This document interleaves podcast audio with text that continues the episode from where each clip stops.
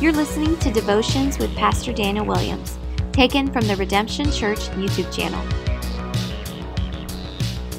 Well, hey everyone, good morning. Happy Saturday. I hope your week has been going well. Usually I don't actually teach on a Saturday. I try to get it uh, through the week, but you know, been having a busy week, probably like you, and uh, just want to bring you God's word of things that He's teaching me, and thought we'd start this weekend off right. And whether you're listening on the archives, it's maybe not a Saturday for you, or on our podcast, you're not visual, visibly watching it, but you're listening as you're driving. Man, I hope the Lord blesses you through this encouraging word. And today, what I want to do is uh, just give you a fresh word about the renewal of all things. I want to talk to you about how God renews all things from a passage in Revelation chapter 22. Um, and what I mean by renewing of all things, I mean that God right now uh, has an end game in mind. He is actively working his plan out in humanity, in our history right now in the world. Uh, there is an end game for God, and He is working everything towards that end game, and it's a glorious ending. And the beautiful thing about the Word of God is God has actually prophesied or foretold some of His plan and His will to us. And so uh, it's so important for us to go to God's Word to find out the will of God because his will and his plan will not be thwarted. He's sovereign. He is God. He's amazing. And so, man, I just love being able to share God's word with you. And Revelation is one of those books where it gives you a lot of prophecy about the end of the age, uh, this time in humanity when God will make all things new. And we read in Revelation chapter 22, verses 4 through 5, uh, 5a actually, it says, God, he will wipe away every tear from their eyes. Whose eyes? All eyes, humanity's eyes. And death shall be no more. That's in our future. There's going to be a time when death shall be no more, neither there shall be no more uh, mourning, nor crying, nor pain any more. For the former things have passed away.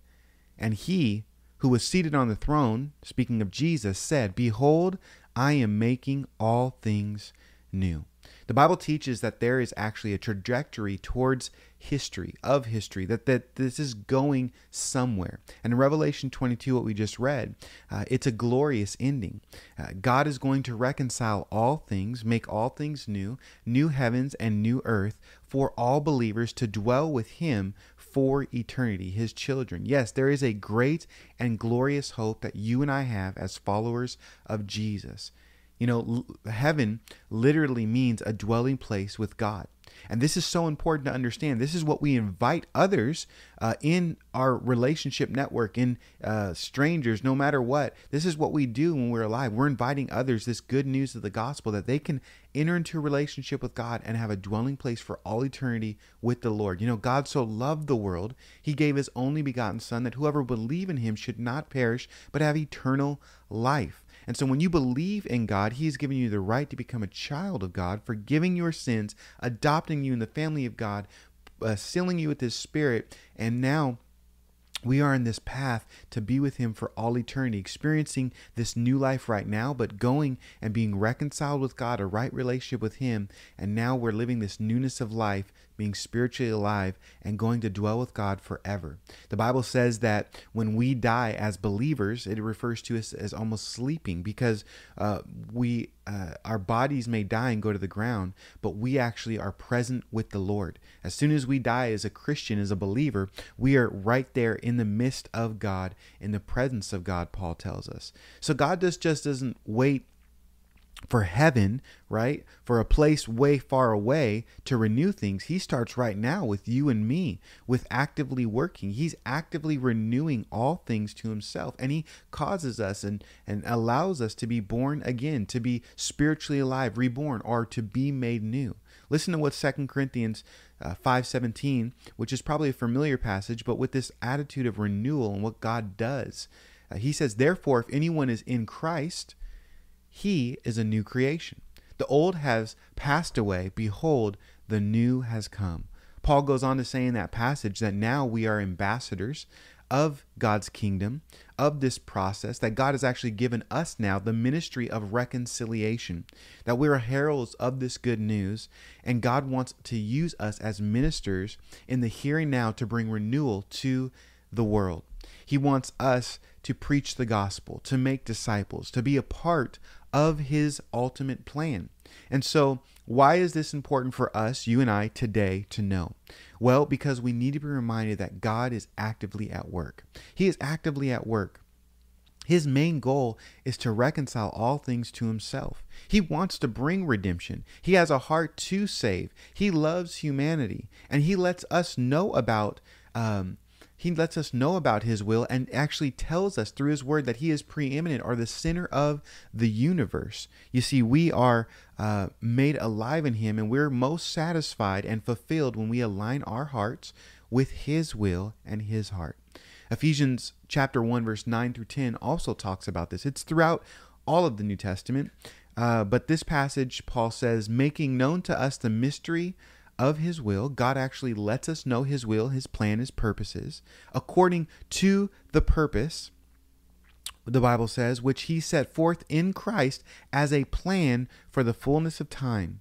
Meaning it was the right time, it's through Christ, it's it's a trajectory, it's something that's happening to unite all things in him, things in heaven and things on earth. God has made known to us his will and his purposes. It's strategic and he is working it out through the person of Jesus. Jesus was sent to reconcile us to God and said, Behold, the kingdom of God is at hand. You see, you and I, the church, are the fruit of God's plan, His beautiful plan, through Jesus and His good news. We are the mission of God. God gives salvation through Jesus and now wants us to join in Him in this work as we invite other people and herald His gospel as we invite other people to join the kingdom. We are commanded to preach the gospel, to make disciples. And this is the hope for humanity. God Himself, through Jesus, empowering us to be re- redeemed, reconciled, and now we have fellowship through the Spirit. Man, it is a beautiful thing. It's something we can smile about. We praise God for. And just as God has strategically sent Jesus into the world to reconcile things. Now we have the Spirit of Christ in us, and the Lord, God Himself, has sent us into the world. Acts 17 26 says that God is determined and allotted all periods of time and boundaries that you and I should be dwelling in. Meaning, right now, if you're alive, you're watching this video or listening, it is no mistake. God has a perfect plan for you. He predestined Ephesians 2:10 for you to be saved by his grace through faith, but then he actually predestined you to do good works.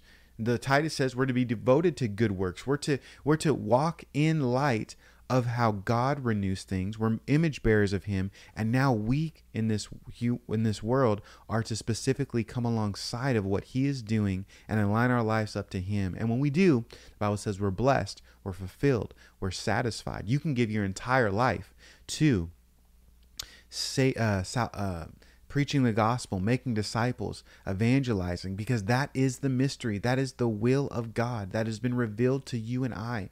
This amazing, big, incredible plan that the end will matter. Understanding that God will make everything new shouldn't cause us to not care. It should cause us to care even more. You know, some people say, well, you know, if if if the world's going to burn anyway, then what's the point? Well, humans love the greatest commandment of all, loving people, loving God, uh, uh walking in obedience. Yes, we agree it's all going to dissolve like snow, like Peter said, right? Um, but the reality is, it shouldn't actually cause us to not care. It should cause us to stay busy, in the language of the New Testament, to stay awake. That we do the Father's will, that we're partnering with Him to bring renewal now. You know, Jesus taught this when He was talking on the Mount of Olives uh, in Matthew 24 and 25, this great discourse uh, of the signs of the end of the age, meaning there the time that Revelation 22 is talking about this new heavens and new earth. Je- Jesus clearly taught that he was going to come back again. We even remember this as we remember God's grace in the gospel through communion, and not just how he came the first time to, to take away our sins, to redeem us, restore us, but how he's going to make all things new, and he's coming back again. And in Matthew chapter 25, after he teaches teaches these these things, he gives some application through parables. And he tells us to be ready for his return. And the application for you and I as believers, knowing this truth that he's going to make everything new, is to stay busy and be ready uh, for the work that is at hand.